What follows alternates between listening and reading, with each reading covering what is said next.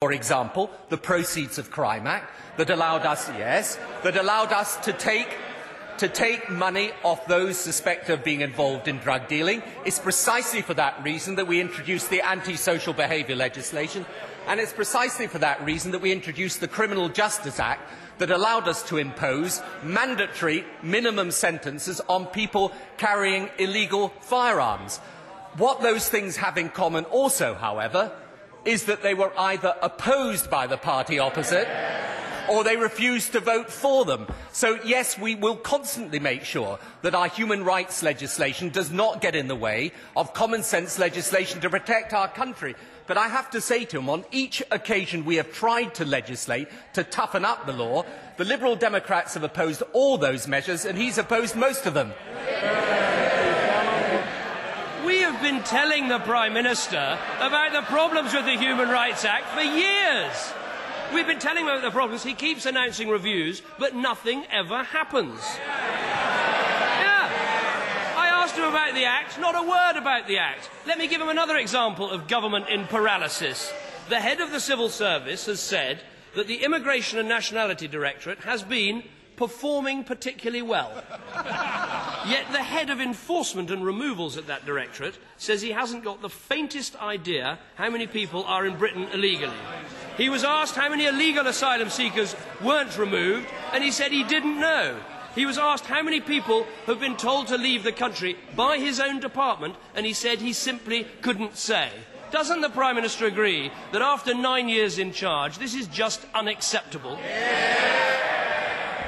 There are no official estimates of the number of illegal immigrants into the United Kingdom. By its very nature, illegal immigration is difficult to measure, and any estimates would be highly speculative. Uh, Yes, exactly. Michael Howard, thank you.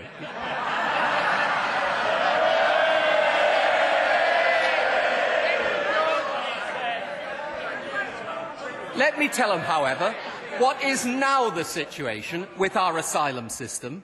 The numbers are down, the number of unfounded claims and people coming into this country since 1997. Yes?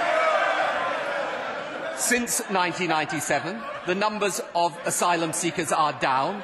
Each of them now is fingerprinted and with identity cards given out to them, and the removals are now three times what they were in 1997. And he's right, it is necessary that we control illegal immigration better. There are two things that we need to do. First of all, we need to introduce the electronic borders, which we've introduced now for some 26 routes. We need to roll that out across the entire country. And secondly, we need identity cards, both for foreign nationals and for British nationals. Now, if we want to track people coming in and out of our country and know the identity of people here, that is what we have to do. And the truth is, he's not prepared to support any of it. And he asked me a moment or two ago, oh yes, I'm going to go back to this. He, his spokesman said that there have been 43 criminal justice acts and not one of them has done anything to help. Let me say what is in those acts. New. Oh, yeah. Including the Criminal Justice Act that he voted against, the early removal scheme that would allow foreign national prisoners to be deported at the halfway point in their sentence tougher sentences for murder, sexual and violent sentence crimes, measures to tackle jury nobbling, allowing hearsay evidence in court, a five-year minimum custodial sentence for unauthorised possession of firearms, and everything to do with antisocial behaviour. So when we introduce the next load of measures to help deal with this problem, perhaps then he'll support them. You can sum up the Prime Minister's performance in one word rattled if the problem if the problem is the system he's inherited rather than the ministers he's put in place, why did he sack his Home Secretary last week? Whether it's deporting dangerous criminals, sorting out the mess of the Human Rights Act, or dealing with illegal immigration, this is a government in paralysis. It's the Prime Minister who made the criminal justice system a top priority, and yet he said this week it is the department which is most distant from what reasonable people want. Why, after four Home Secretaries, 43 pieces of legislation, and nine years, should anyone believe that he's the right man to sort it out? Yeah. For the simple reason that, as I've just pointed out to him, the facts on asylum and immigration and the facts on the criminal justice legislation, there are changes that have made a real difference. But yes, I agree, we have to do much more. That's precisely why we need the new measures, such as identity cards, such as border controls, that allow us to do something about it. And if we are comparing records on crime, let me just say to him, under this government, according to the British Crime Survey, overall crime is down, domestic burglary and vehicle theft are down, police numbers are at a record high. When he was in the Home Office, and when the party opposite was in office, crime doubled. So I don't say that we have got everything right. Of course not. We've got to do far more. What I do say is, however, every time the tough measures that he goes out and tells the media want are introduced here, they're opposed by him and his party. And so next time we introduce them, perhaps he'll put his vote where his mouth is. Barbara Keeley. Uh, order. Barbara Keeley. show that this government's policies on tax and benefits are helping to boost the income of poorer households. In my constituency of Worsley, that means up to £40 a week for two out of five pensioners and up to £50 a week extra for a third of working-age households with children. Although all work on equality is important, would my right honourable friend agree that this work on reducing household income inequality is one of our most important goals? Yeah. My, my honourable friend is right and it is important, therefore, that we continue with the measures that have seen big rises, I think 25% in real terms in child benefit, the Working Families Tax Credit, that of course has helped many families um, get into work and make sure that they have a decent living income. And of course, for pensioners, there are somewhere in the region of 2 million pensioners that have been lifted out of acute hardship. And that's been a combination of the measures to help fuel poverty, but also um, the pension credit. And what is important to realise is that, again, even though there are still too many people in our country living in poverty. The situation is a world away from where it was in 1997. Sir Ming Campbell. May I, may, I may I associate myself and my honourable and right honourable friends with the expressions of condolence and sympathy for those who have died and been injured in Iraq. But may I ask the Prime Minister this question? Will British forces have been withdrawn from Iraq at the time when he leaves office. The, the British forces should remain in Iraq until the job is done. And incidentally, they are there in Iraq, and this is important to emphasize, with full United Nations authority. They've been there for three years with full United Nations authority and with the consent of the first ever democratically elected Iraqi government. They are doing a magnificent job there. We owe them a huge debt of gratitude. That country wants its democracy to work, and that's why it's important they stay until the Iraqi forces are capable of engaging with their own security themselves. And by the time the Prime Minister leaves office, will Guantanamo, which the Attorney General has described as unacceptable, have been closed down? It, it, may not have. It may not surprise him to know I'm not actually personally responsible for closing uh, Guantanamo. I agree it's an anomaly that should be closed. Um, I have said that all the way along, but I do return to say this to the right honourable gentleman. What is important is to recognise that in Iraq and indeed in Afghanistan, we are fighting a battle against the same forces of terrorism that want to disrupt our way of life here and kill people. This is a global struggle. It is right that Britain stands firm with its allies in engaging in that struggle and defeating the en enemies of democracy and freedom. Jim Sheridan. My right honourable friend may be aware of the recent decision by the law lords to limit the amount of compensation to workers and their families suffering from asbestos-related diseases. A decision that will be devastating for thousands of workers and families throughout the UK. Could I therefore ask if he or the appropriate minister would agree to meet a small delegation of like-minded colleagues to explore what options may be, may be open to them to deal with this outrageous decision taken by people who do not live in the real world. Yeah. I, do, I do understand the concern my honourable friend raises, and I'd be very happy to meet him in a delegation to discuss it. We, uh, Thank you, Mr Speaker.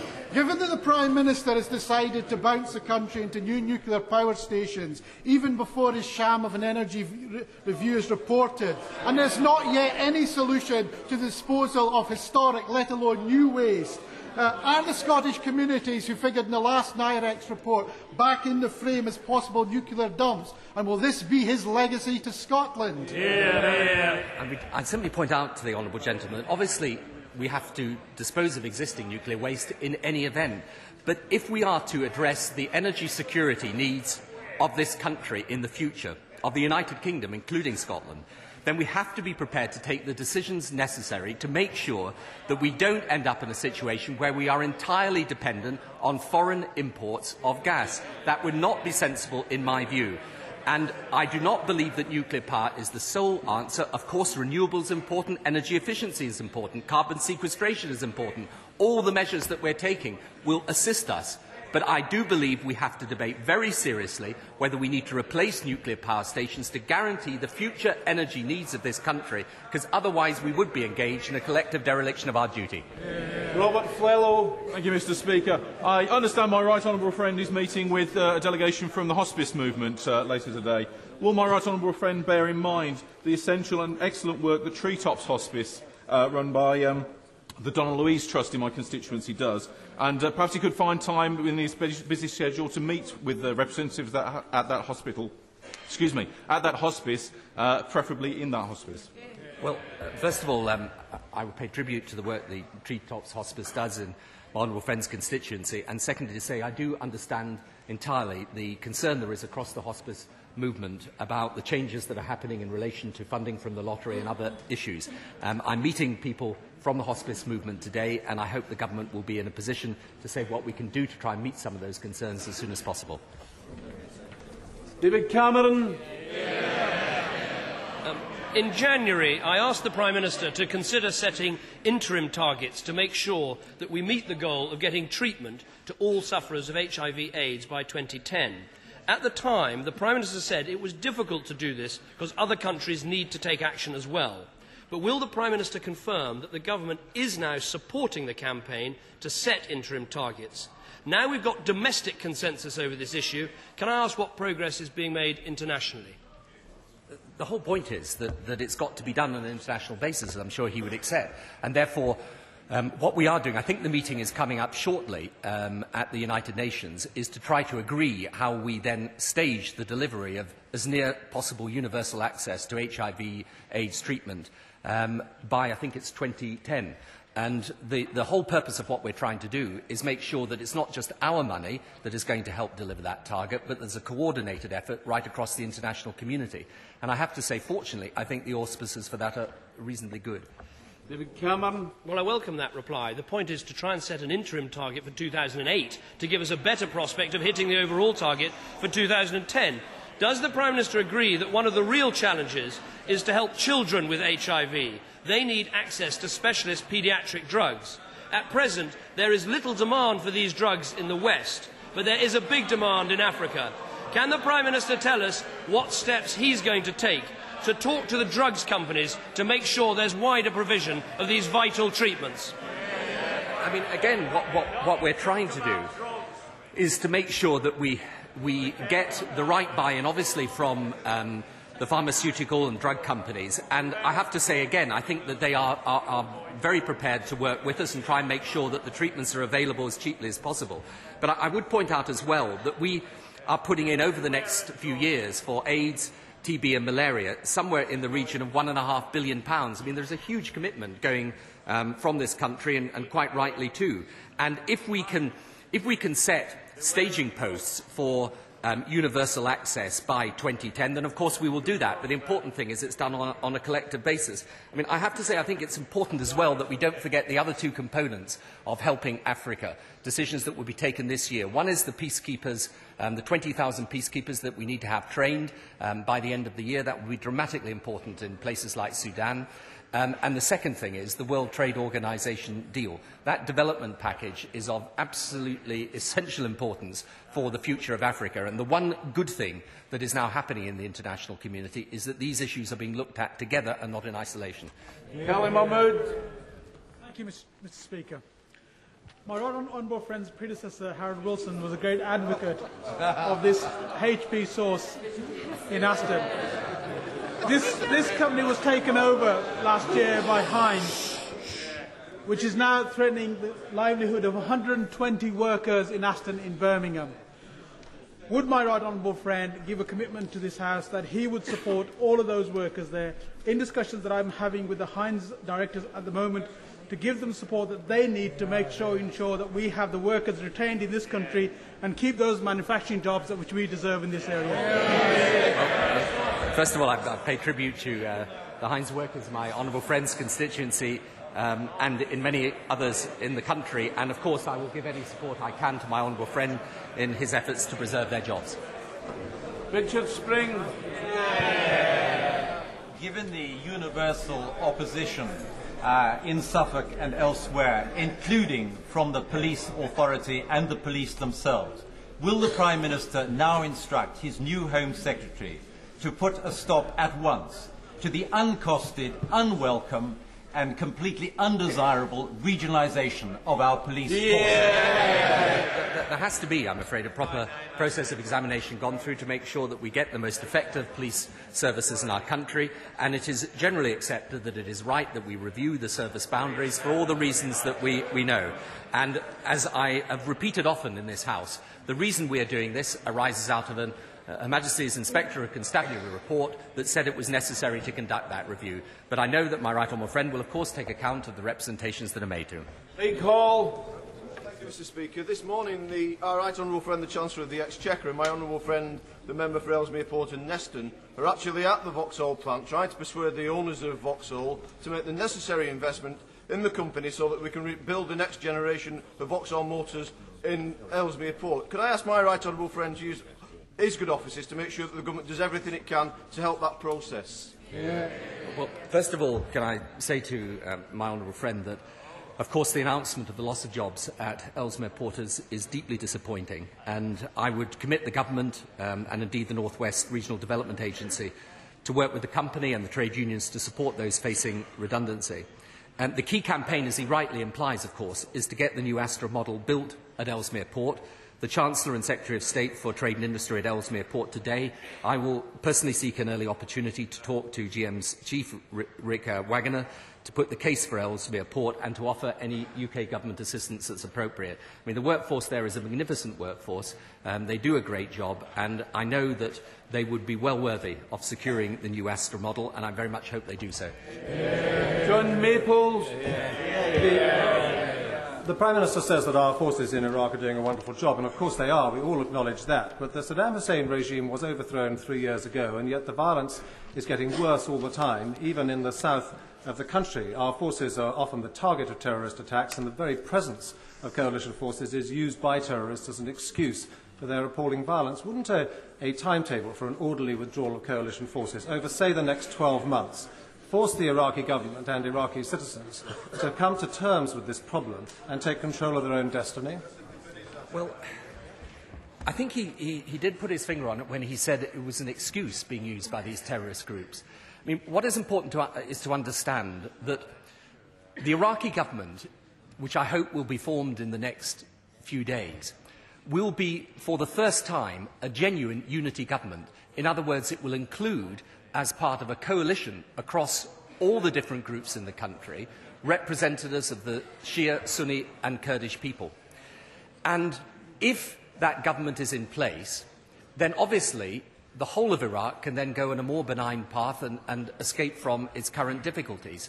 The purpose of both the militia in the south and those people still fighting, along with the Al Qaeda people um, in the centre of the country and in the north, their purpose is to stop that democratic government functioning. Now, I think we have got to work with the new government once it's formed. And of course, it's always been our strategy to withdraw when they wish us to do so, when they're capable of handling their security themselves. So we need to sit down with that new government once it's formed and work out how we then in ensure that the rest of the build-up of the Iraqi forces takes place so that, of course, in time we can draw down. That's the very purpose of what we're trying to do. But I think it's important to realise one thing. The purpose of these groups, because they know perfectly well our, our desire is not to stay there, our desire is to leave once the job is done.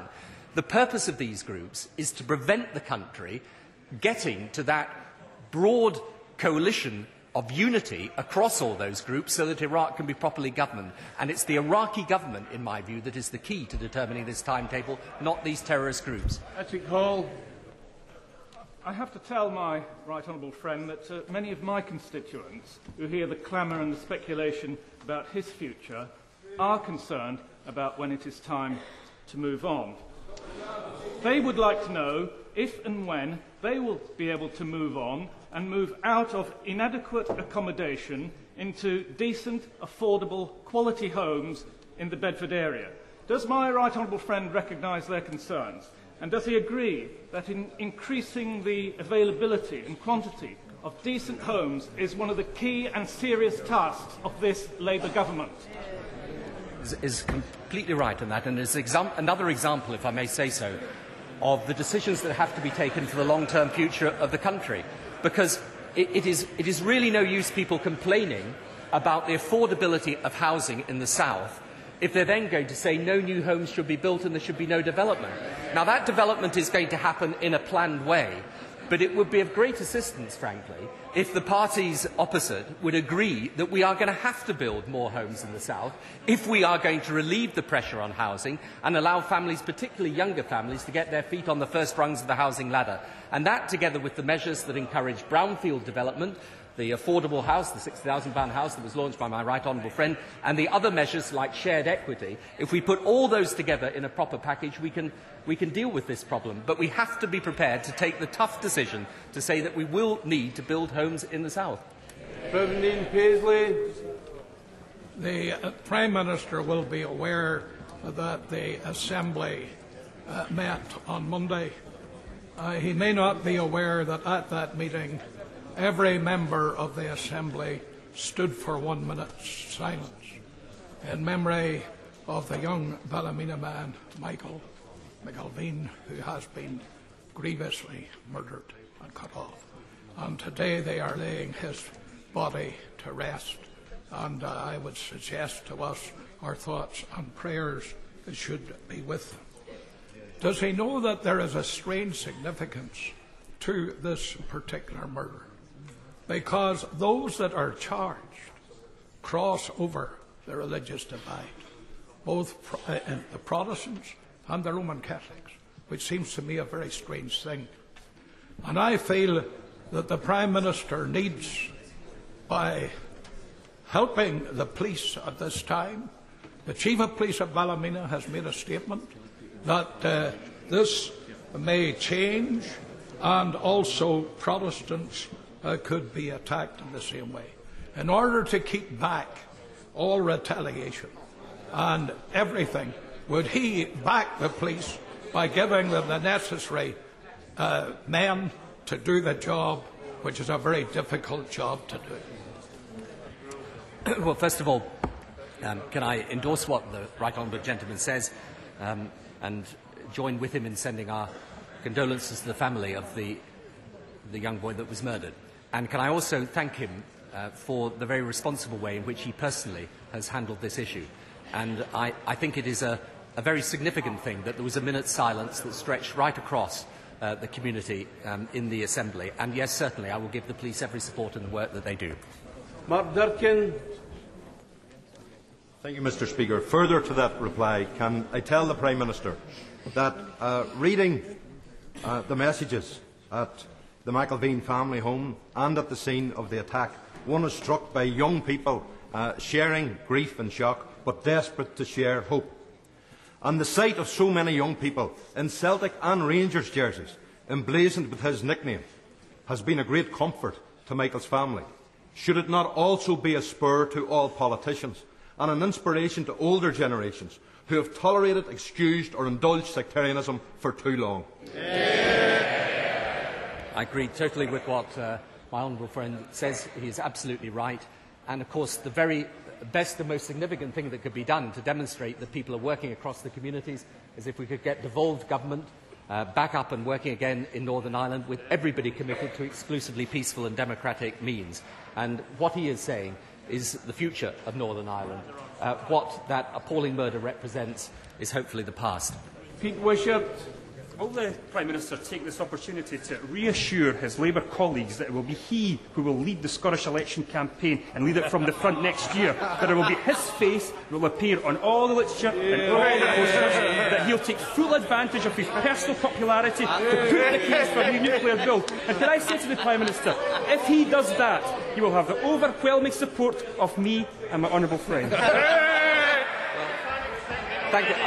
Very kind of him to give me that ringing endorsement. Um, I would just say to him that one of the things that I and my colleagues will be pointing out is that I understand it is in the first 100 days of the SNP manifesto for the Scottish Parliament to introduce an independence bill. Is that right? Well, we will certainly be making a very great deal of that between now and the Scottish elections. Order.